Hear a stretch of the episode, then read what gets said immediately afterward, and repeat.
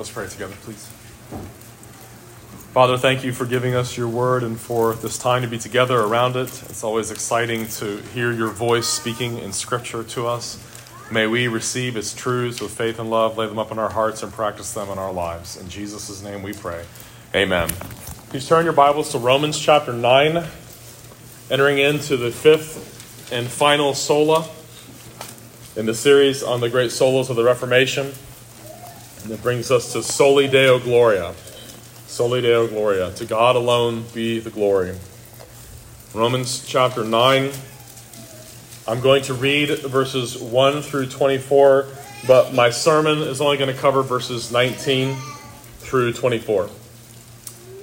Romans 9, verse 1. This is God's word.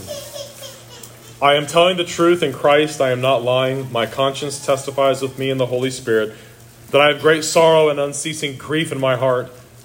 For I could wish that I myself were accursed, separated from Christ for the sake of my brethren, my kinsmen according to the flesh, who are Israelites, to whom belong the adoption as sons, and the glory, and the covenants, and the giving of the law, and the temple service, and the promises, whose are the fathers, and from whom is the Christ according to the flesh, who is over all, God blessed forever. Amen.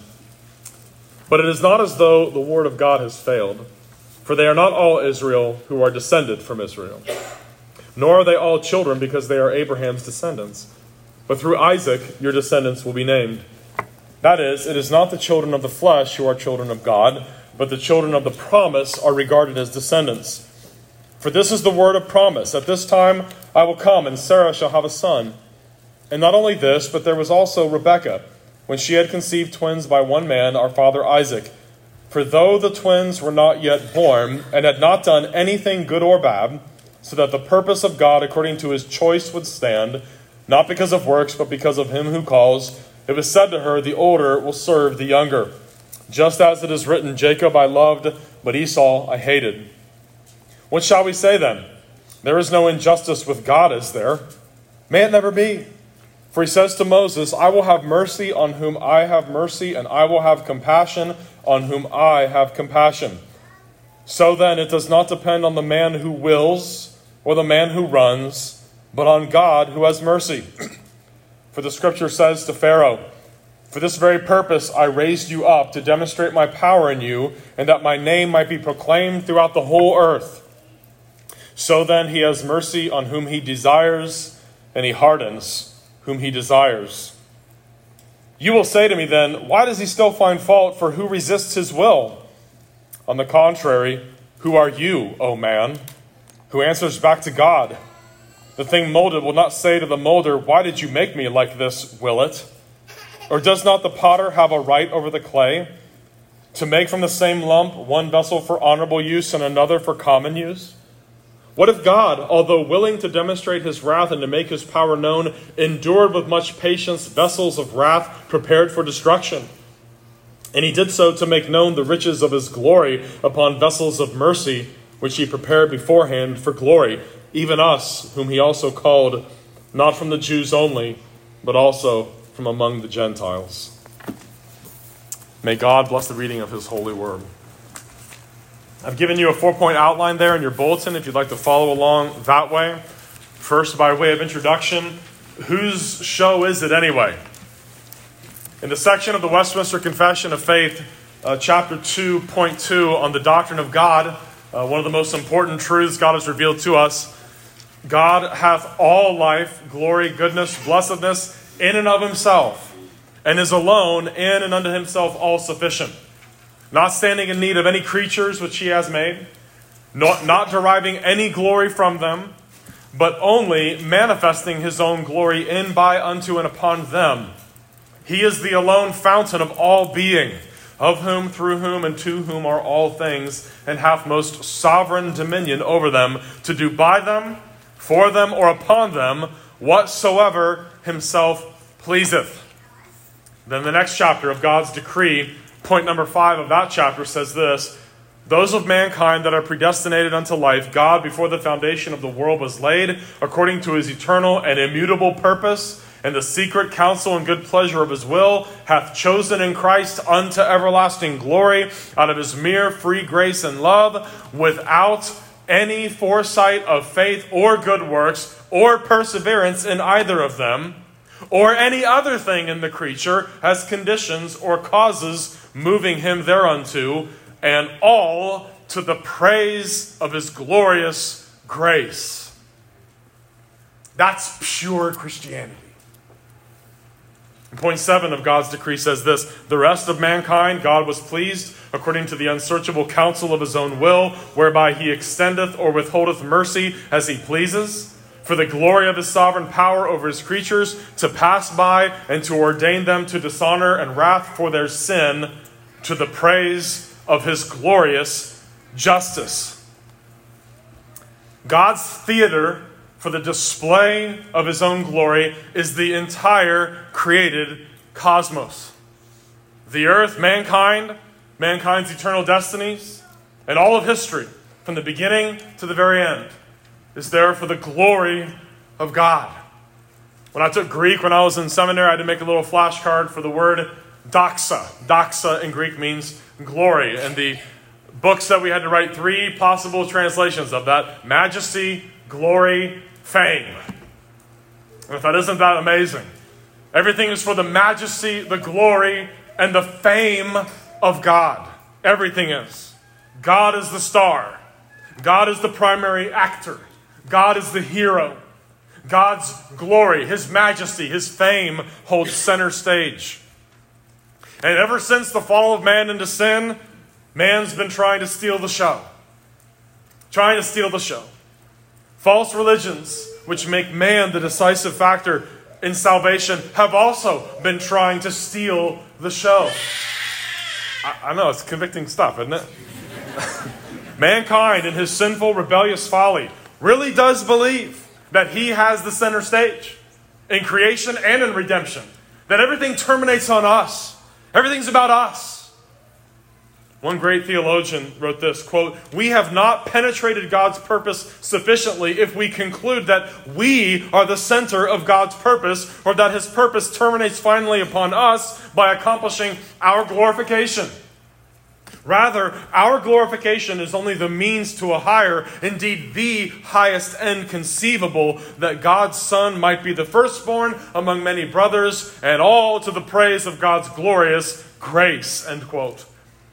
When we see that everything God decrees has that one grand goal in His divine and perfect mind to glorify Himself, everything else in life will begin to make sense. It doesn't make it hurt any less, but it does begin to make sense. Our very assurance of salvation is tied directly to God's passionate desire to glorify Himself. Why are you and I going to make it to heaven? Lest His glory be diminished in any way. Because He promised it would happen. The elect of God will be resurrected and justified on the, the last day and redeemed in order to glorify the grace, mercy, and faithfulness of God and God alone. Our lives serve that one great purpose the glory of the triune God. Our trials, our heartaches, they serve that purpose. Indeed, a source of great comfort for all of God's people. Psalm 46:10 Be still and know that I am God. I will be exalted among the nations. I will be exalted in the earth. The exaltation of God is the purpose for which everything and everyone exists. And the redeemed of the Lord love that truth. God will glorify his mercy and the salvation of his elect and his holy justice and the damnation of the wicked. That's the highest good there is. God's glorification of all of his attributes. And we dare not try to steal the show by thinking, even for a second, that we are the stars. We are not. God is the star and all of us are cast in subordinate roles at the pleasure of the sovereign director of the show, God. And man's biggest problem, man's biggest problem has always been he doesn't know his place in the universe. He doesn't know why he's here. It's sin that causes us to attempt this, this terrible reversal of roles with God, as if everything's about my pleasure or my name or my glory or my accomplishments or my something. You see, all of us are written into God's story. We think that at our whim, maybe we can write God into our story. That's not it at all, dear ones. That's just not, that is totally the opposite of the truth. All of us are written into the story of God's glory. And we're written into that story however He desires. And in our passage here, we get another objection. Another objection, there's several in the passage, but lest we be here for four hours, we're just going to focus on these few verses, verses 19 and following. We get a really bold objection from a pot against the potter that made it. Look at verse 19. Right after verse 18, there, where he says, He has mercy on whom he wills and he hardens whom he wills. What, what, what do people say to you when you tell them you believe that? By the way, God is totally sovereign over salvation. Whether you're going to heaven or hell is entirely up to Him. It has nothing to do with you. That's not fair. I remember slamming my Bible shut and pushing it across the desk and saying, God, do I even know who you are? Is that really the way things are? Let's look at it. Look at verse 19. You will say to me then, why does he still find fault? For who has resisted his will? You know, if you make that objection, that shows that you're interpreting the passage correctly. This objection only makes sense if the Reformation doctrine of sola gratia, unconditional election, is true. Think about it. If our salvation really does depend on an independent act of our free will, and ultimately depends on something that we do independently of God and hangs decisively on that point, why would anyone make this objection? They wouldn't. If God's election of individuals is based entirely on their free will cooperation with that grace and something they did of themselves, for themselves, independently of God, they're not going to object. Hey, that's not fair. If the decisive factor in salvation is the independent will of the creature, no one's going to object to that. Look back at verses 16 to 19 again. Look at it. Look at verse 16. So then it is not of him who wills, nor of him who runs, but of God who shows mercy. For the scripture says to Pharaoh, For this very purpose I have raised you up, that I may show my power in you, and that my name may be declared in all the earth. Therefore he has mercy on whom he wills, and whom he wills he hardens. You will say to me then, Why does he still find fault? For who has resisted his will? Folks, listen. Is it unjust for God to judge mankind for being sinful when man can't do otherwise? Is that okay? Is that unjust? The simple answer is no. It's not unjust because freedom to do otherwise is not necessary in order for someone to be held accountable for something. The only thing necessary is the authority to do it. Does God have the authority to hold us accountable? Yes. Another theologian wrote this What makes a person responsible is whether there's a lawgiver over him who has declared that he will require that person to give an account to him for his thoughts, words, and actions.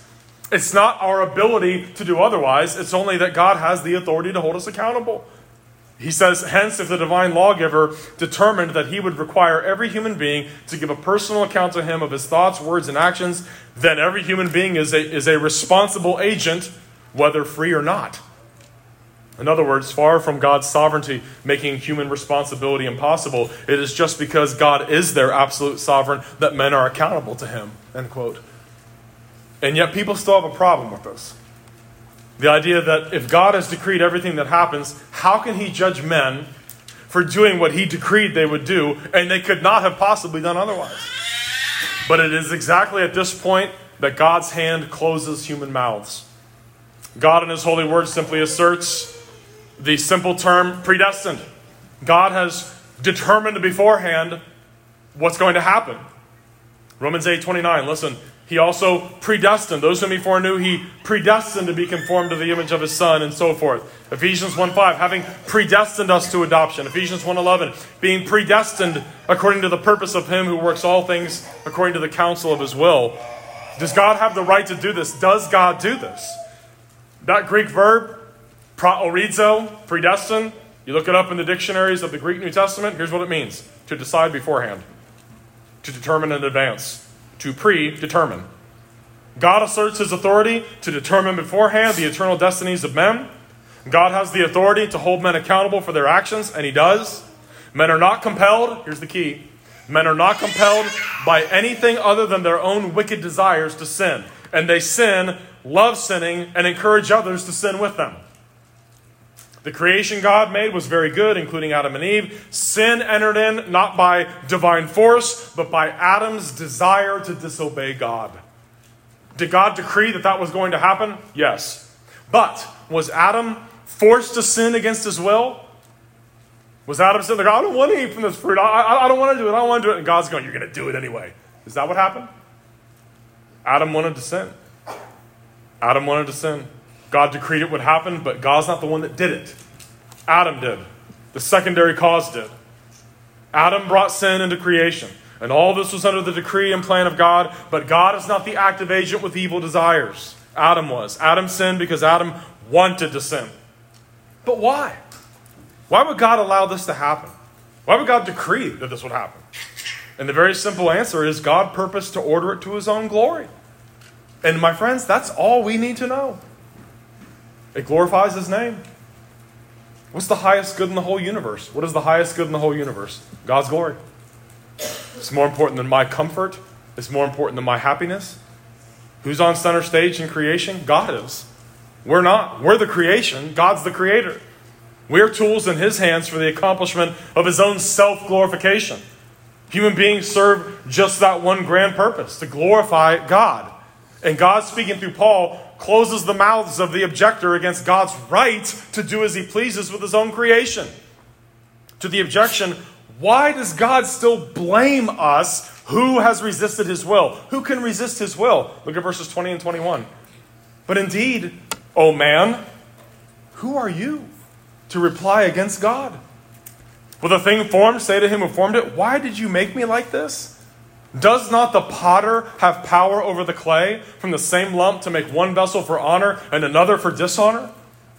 One thing that must be borne in mind anytime we are tempted to question God or call Him into the witness stand to be cross examined by us is this God is absolutely and perfectly holy. He does not have a dark side or an evil side. Yet it's amazing how often even a mature Christian can want to bring him down from heaven and put him in the witness stand and cross examine him. What are you doing? Why did you do this? We, on the other hand, are not holy. We're sinful, depraved, evil, adulterous, rebellious, discontent, covetous, spiritually cold, indifferent, half hearted, hard hearted creatures.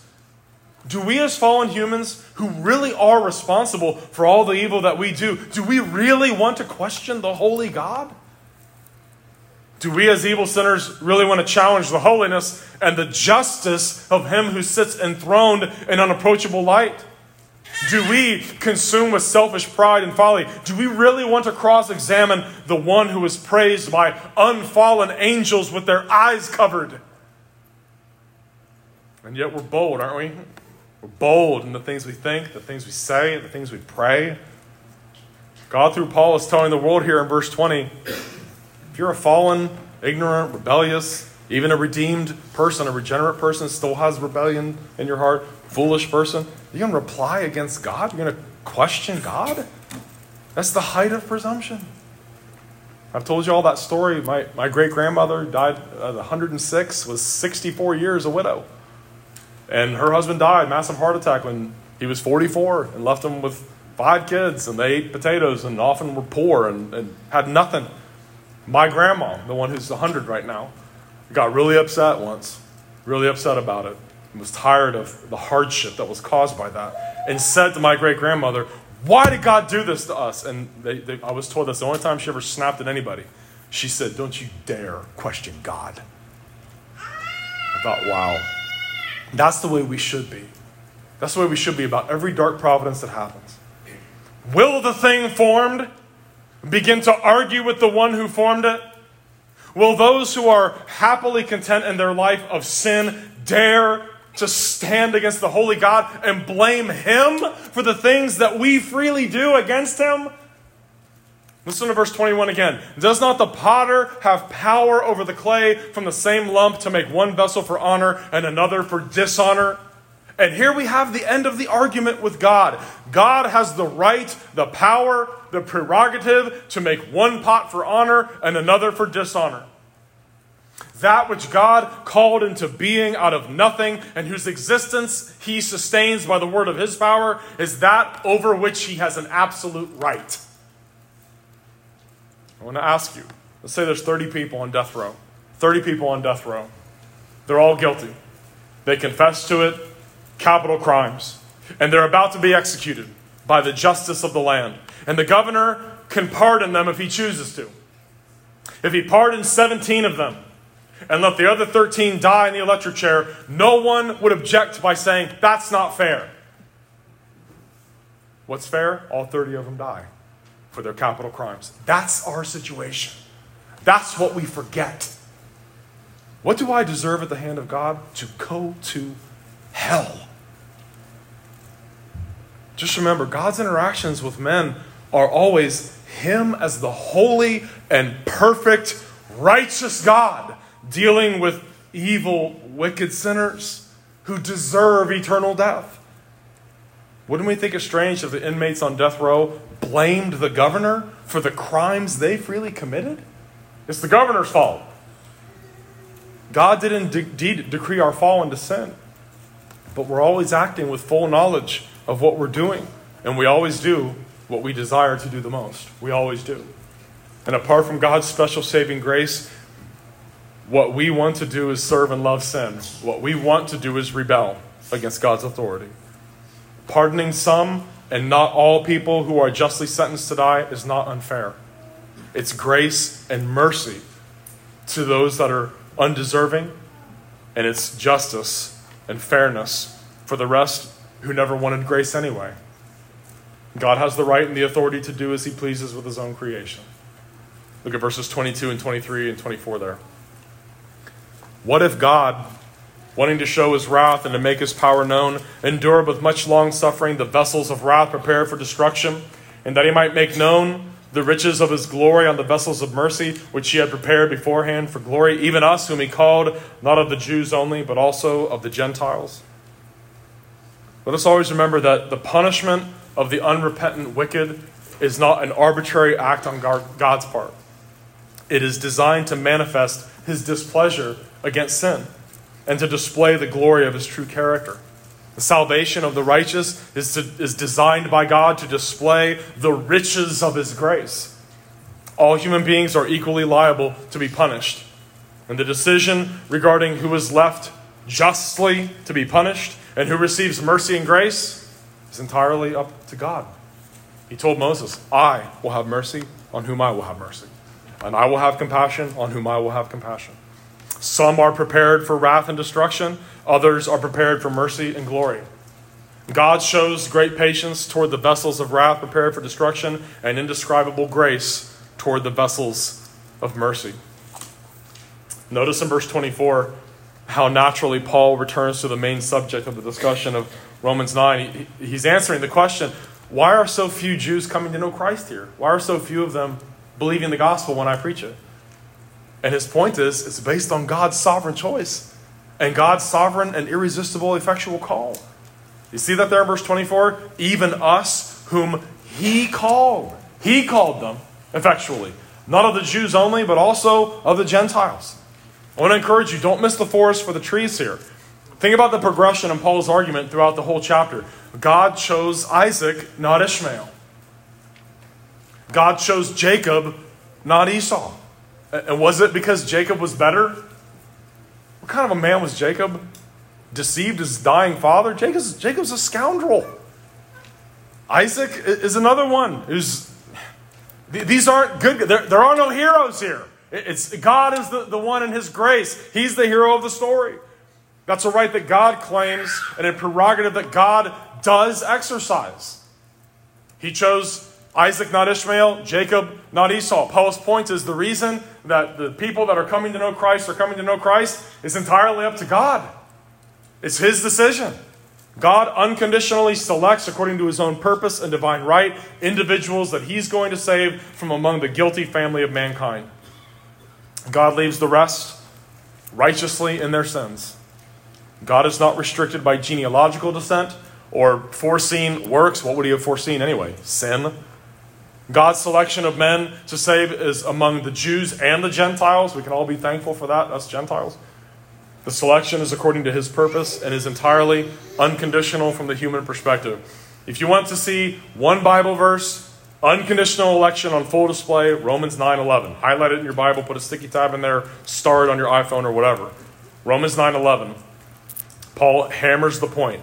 For the children not yet being born nor having done any good or evil, that the purpose of God according to election might stand, not of works, but of him who calls. It was said to her, to Rebekah, the older shall serve the younger, meaning Esau is going to serve Jacob. As it is written, Jacob I have loved, but Esau I have hated. Now, if God was fair and only fair and only just, what would it say? Would it say, Jacob I have loved and Esau I have hated? God was only fair, what would it say? Jacob I hated and Esau I hated. Why? Because they're both hateful. God hates the workers of iniquity. Psalm 5, verse 5 says that. So the miracle there is not, oh, Esau I hated, that's terrible. No, it's Jacob I have loved. That's the miracle. God has mercy on whom he wills, and whom he wills he hardens, and no one can charge him with being unfair because all men deserve the wrath of God.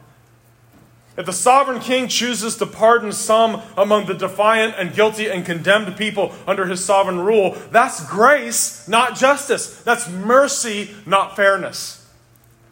Why did God create that particular Egyptian Pharaoh? Whose heart was hardened by God so that he would not let the people go until after the 10th plague. Why was that man knit together in his mother's womb and raised up and fed and taught the ways of Egypt? Why did that man exist? Look at verse 17. For the scripture says to Pharaoh, For this very purpose I have raised you up, that I may show my power in you, and that my name may be declared in all the earth. Now, in the minds of Egyptian pharaohs, why did they exist? They thought they were gods. They thought they were the offspring of the gods. And the whole created cosmos depends on them to exist. And without them, the sun can't come up and the moon won't come up. And there's no harvest and there's no Nile flooding. They thought everything was about them. And Moses, here you have this man that can't speak well, all he's got is a staff, no army, walks right up to his face. And that passage being quoted, he said, Pharaoh, I got a message for you from God. And he's saying, You exist to make my name great. And you know that's the reason everybody exists. I think one reason we don't see much deep, heartfelt repentance is the God that's so often preached is not this one. It's not like this. And this is offensive. As I'm reading this and preaching it, I'm just I'm remembering how hard this was years ago. he told him, he told his people again and again in the book of Ezekiel, God lists judgment after judgment. I'm going to do this and destroy you. I'm going to do. I'm going to raise up your enemies to do this, and I'm, then I'm going to do this to you and this to you. And 21 times he then says, "Then you will know that I am Yahweh." When God acts, the purpose is that all in creation would know that He alone is God. Men can hide from God, they can spit at God, they can run from God, but one day the whole race of mankind, resurrected and standing on resurrected feet, will bow before Him. Paul made that promise in Philippians 2 9. Therefore, God has also highly exalted him, meaning Christ, and given him the name which is above every name, that at the name of Jesus every knee should bow of those in heaven, of those on earth, of those under the earth, and that every tongue should confess that Jesus Christ is Lord to the glory of God the Father. That Pharaoh on the day of judgment will be resurrected and he will take a knee before Christ, just like all of us will. Everyone will confess it. All the vessels of wrath, all the vessels of mercy shall confess it. Richard Dawkins will take a knee before Jesus. Dan Barker from the Freedom from Religion Foundation will take a knee before King Jesus. All of the elect will bow before him and confess that he is Lord to the glory of God the Father, just like we did here because we were thankful to be redeemed. Some will confess he is Lord on their way to eternal happiness, the rest on their way to eternal misery. But they will do it. Both groups exist for the glory of God, the elect and the reprobate, the vessels of mercy and the vessels of wrath. God is not a weak beggar in heaven, frustrated that people just won't use their free will to love him. That's not who he is.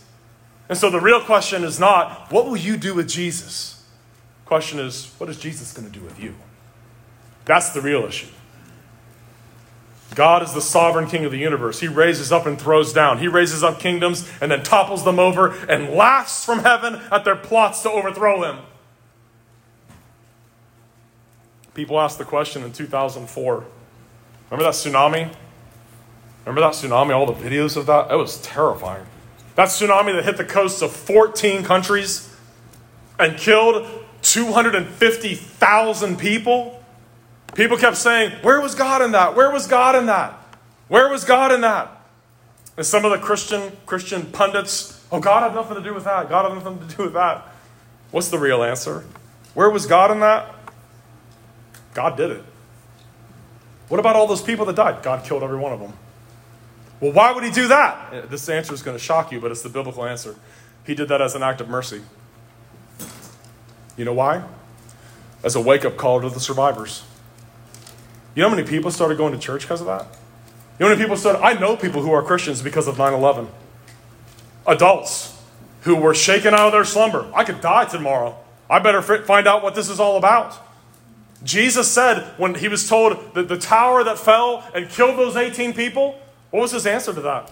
Unless you repent, a tower might fall on you. Unless you repent, you will all likewise perish. Do you think that they were worse than you? And that's why a tower fell on them? I would ask all of us. Do we think the people in Sumatra, Sri Lanka, and Thailand, we think they were any worse than the people in Northeast Tennessee? who sat in their quiet homes and watched video after video after video of that mountain of water destroying everything in its path? Unless we repent, we will all likewise perish. I remember showing those videos to my little kids in 2004. That's crazy. That's, that's almost 20 years ago. And they said, Boy, we're glad we don't live by the beach so God can't do things like that to us. like, no, no, no. He can. You could be sitting on a fault line and not know it. We might sink into the ground before this sermon's over. God sends disaster and suffering. Why does He do that? To shake people out of their laziness and they're in different slumber. There is a day of judgment, dear ones, and it's going to be way worse than a wave of water. God is the star of this show called human history. This is His universe. He is sovereign over it. He will dispose of it and everyone in it as He sees fit to make a name for Himself. God has mercy on whom he wills, and whom he wills, he hardens. And all to the praise of his glorious justice and of his glorious grace. Nothing is coincidental, nothing is left to chance. God is neither arbitrary nor capricious. Everything is according to the plan and the decree of God to bring glory to himself. And that's how we make sense out of our hardships. It's his divine right, his divine prerogative. And if that doesn't make your heart happy, then maybe you have a heart of stone. I've had people tell me, you, you really believe that? That God, like, that's actually what you believe? You believe God is like that? That He's sovereign over everything and he, He's sovereign over who goes to heaven and who goes to hell? Yeah. That's what Scripture says. I could never believe in a God like that. And the answer is, yeah, apart from His grace, you never will either. When the flood waters receded after the days of Noah, humanity, united by one language, what did they learn from that disaster? What did they learn from all that suffering? Nothing. Nothing. God destroyed the whole world and nobody learned anything from it.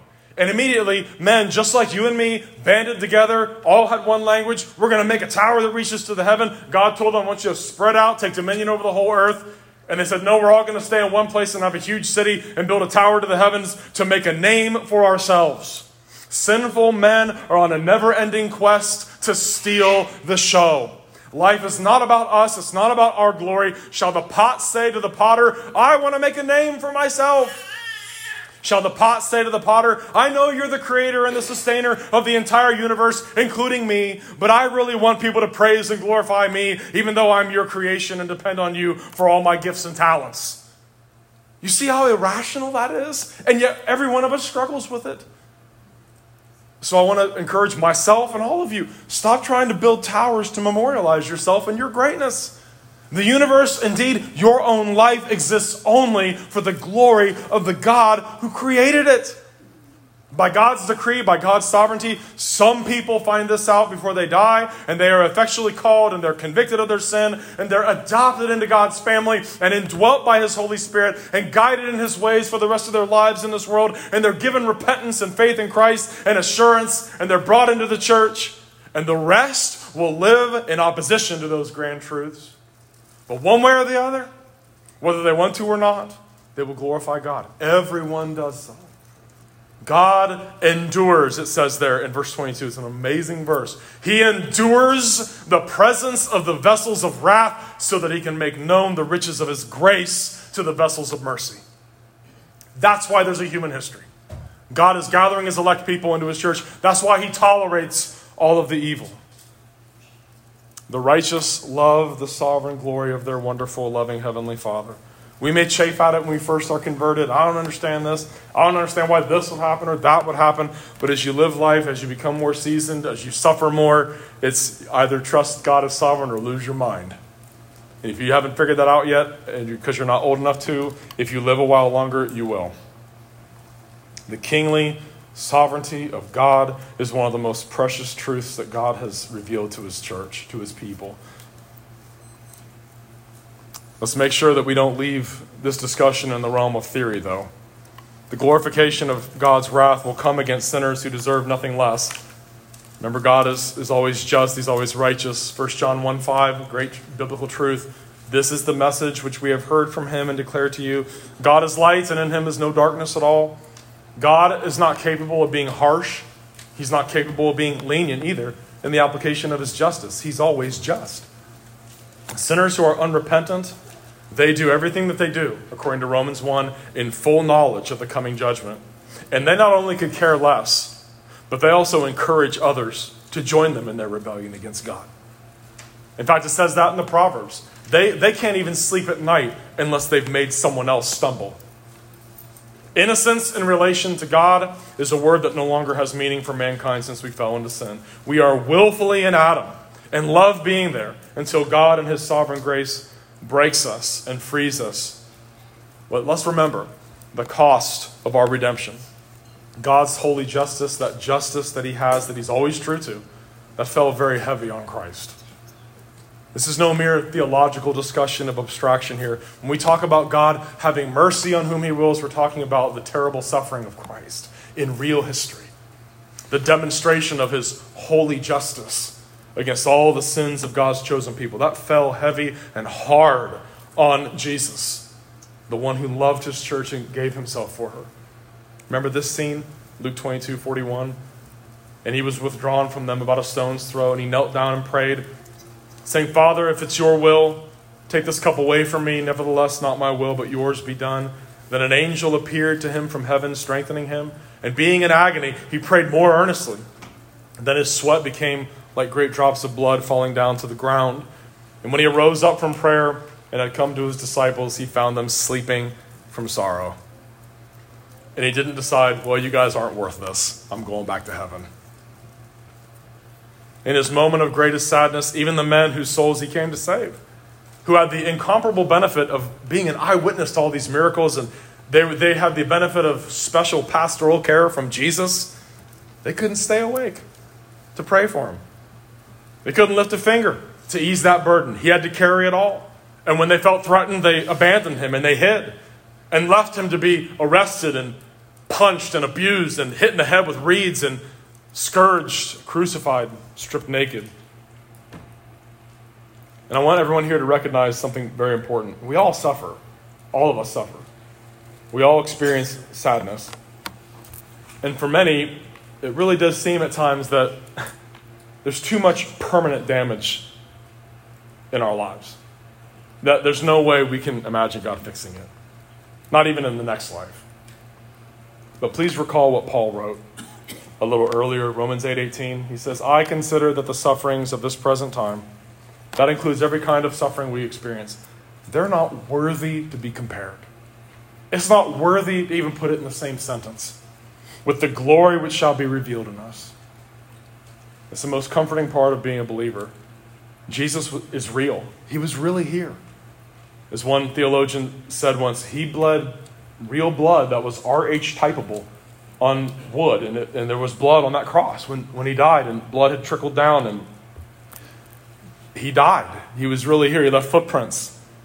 They had to hold him, they had to carry him to that tomb and put him in there. He walked on the ground that we walk on, he breathed the air that we breathe. He felt what we feel, except only in a righteous way. He felt the pain of our fallen world perhaps more acutely than anyone ever could. And he left the altogether blessed and happy presence of God the Father in heavenly glory to enter this realm to rescue his people, to save us. And he did this while we were still unrepentant, sinful, faithless, unrighteous, rebellious. His mission was to save us through his suffering and death and resurrection. He did what only he could do, and that is to change the hearts of men to love what they once hated. And folks, you got to realize, people ask me all the time, do you believe miracles happen today? if you're a Christian, that's one of the most astounding miracles there is. No weapon ever fashioned, no technology ever invented, no power on earth, no army that has ever marched could change the conceited, self assured, spiritually cold, prideful, hateful rebel into a docile, loving, obedient, submissive child of God. That's something only God can do by his love and his power. Jesus was really here. And when he was here, he left lepers with skin like that of little children, it says. And he left blind people seeing. He left hopeless people with a blessed assurance that they really were loved by God, loved by the God they thought had abandoned them. He gave grieving parents their dead children back, raised to life. He left truth in the place of religious falsehood. He left good in the place of evil everywhere he went. And everyone who saw him and everyone who, who has heard of him has seen a great light shining in a dark place, even if they did not understand it. Jesus was really here, and he left footprints in the sand and bloodstains on wood and on the ground. He left an empty tomb with a stone rolled away, and his kingdom marches forward. And all to the praise of God's glorious grace, his immeasurable grace. The most comforting part of being a Christian is knowing God's passion for my salvation is as great as his passion for his own glory. We trust that Jesus' work will save us perfectly because God will not fail to glorify His grace, and Jesus will not fail to do the mission for which He came. That of all He has given me, I will lose none, but raise it up at the last day, He said. He was really here. And we know from the book of Hebrews, He is not ashamed to call us his brothers and his sisters. He's our elder brother. So I don't care who you are or where you've been, if you're repentant, if you're a believer, it doesn't matter where, you've been or what you've been up to or how you've sinned. Jesus is not ashamed of you. He's not ashamed to call you his brother, to call you his sister. The cost of our redemption was as high as it could be. The cross that Jesus bore was heavy, the burden unimaginable is described in Isaiah 53 stricken, smitten, and afflicted was our Lord for our sins. And not a one of us was worthy that he should do this. Perhaps even in eternity, we will still not fully gra- grasp the meaning of grace.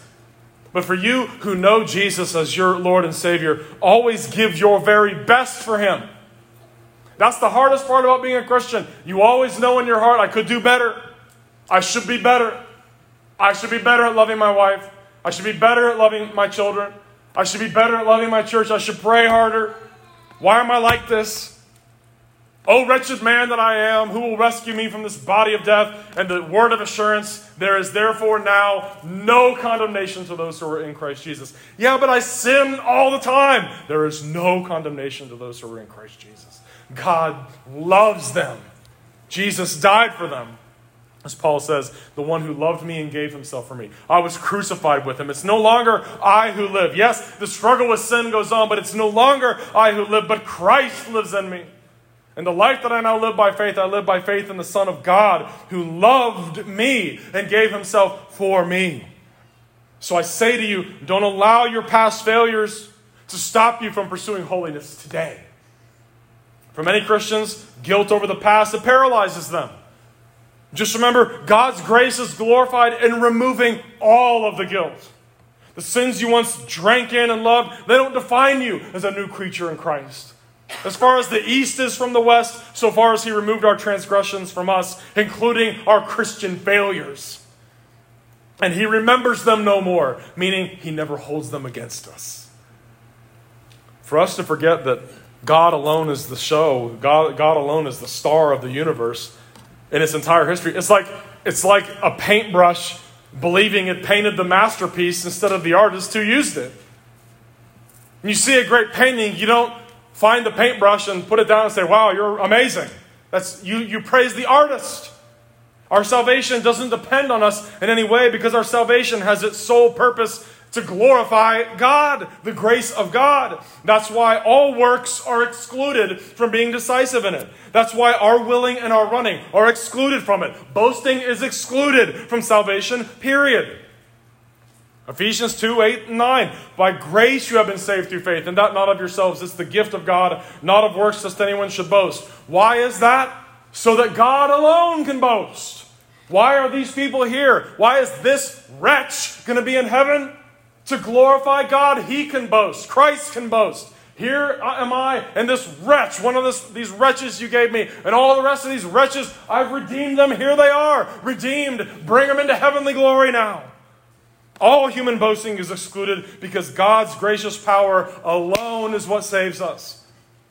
And that the decisive factor was in us faith, repentance, good works, perseverance we would most certainly boast, and we'd have every right to do so.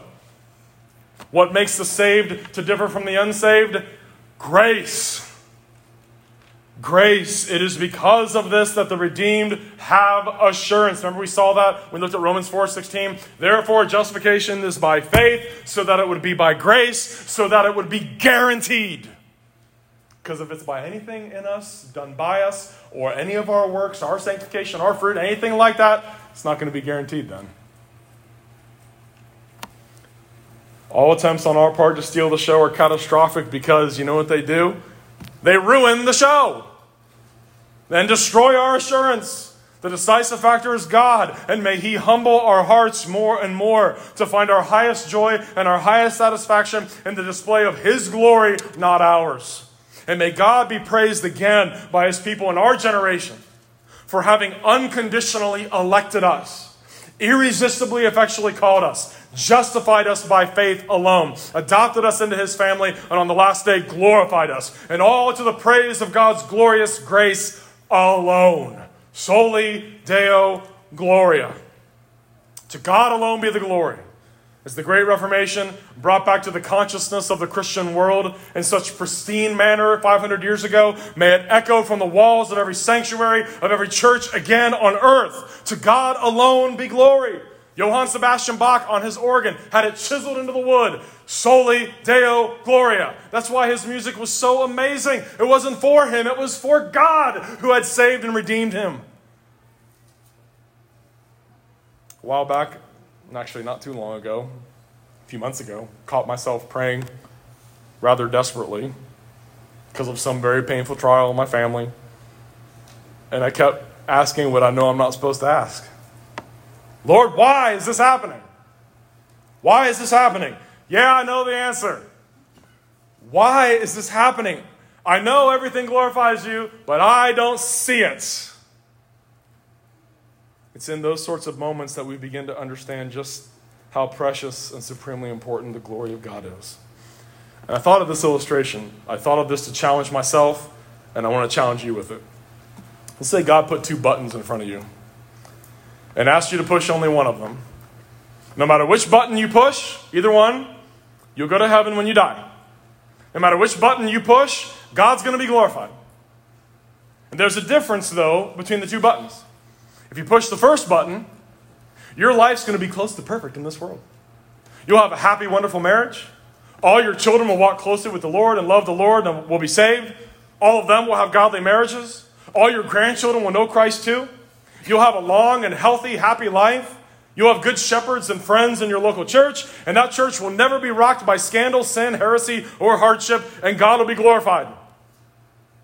If you push the second button, your life's going to have unending pain, heartache, difficulties, sadness. You're going to experience terrible losses. You will experience humiliation and embarrassment. You will go through betrayals from your closest and most trusted friends. Your marriage and children will be a source of heartache, sleeplessness, and sadness. You will deal with depression and anxiety that is profound and deep at times. Your work situation will be very hard and challenging at times. Your life will be shortened because of the physical and mental toll all these hardships will take on you. And yes, God will be glorified in this, but it'll be glorified a little bit more than the first button. Which button are you going to push? if there's any hesitation, what's our problem? We're trying to steal the show. Psalm 46, listen. God is our refuge and strength, a very present help in trouble. What, what is being implied there? You're going to have trouble. You're going to be in trouble. Some of it will be self inflicted, some of it you're not going to have any control over at all, but He's a very present help in trouble. Therefore, we will not fear, even though the earth be removed, and though the mountains be carried into the midst of the sea. Though its waters roar and be troubled, though the mountains shake and with its swelling, be still and know that I am God. I will be exalted among the nations, I will be exalted in the earth. The exaltation of God, the worship of God, the glory of God. For the redeemed, God will show it to you, He will teach it to you. There is nothing more beautiful than that. Psalm 147 1. Praise the Lord, for it is good to sing praises to our God, for it is pre- pleasant and praise is beautiful. Life and the world are not about me. God is far more concerned with my character than my comfort. It's not about you. It's not about me. Everything is for the glory of God. And man's chief purpose is to glorify God and enjoy Him forever. God is the creator. We're His creation. Without Him, there is no us. Without Him, we can't do or accomplish anything. Therefore, the only real praise and glory must all go to Him, especially for our salvation. God gives and God takes away as He sees fit. He gives days of peace and days of calamity. But for his predestined, chosen, effectually called, justified, and adopted children, there is something he gives us that can never change, never be lost, never be stolen, never diminish, and that does not fade away. And that is the promise of eternal glory in heaven. Forgiven, glorified, justified with God for eternity. The forgiveness of sins and justification of our persons we have is our anchor that holds no matter what he gives or takes away. And sometimes it seems, my final sentence to you, sorry we ran a little bit long today, but sometimes it seems our whole lives are a giant lesson intended by our loving Heavenly Father to keep that truth front and center in our minds. Let's pray. Father, we glorify you for our salvation and none other. We know that we believe in Jesus solely because you appointed us to eternal life when you could have left us in our sins and we would have been happy to stay there. So we give you all the glory and you alone. Soli Deo Gloria. To God alone be the glory for our salvation. Help us to have a bigger view of your greatness, your sovereignty, and may we reflect that to others. We ask in Christ's name. Amen.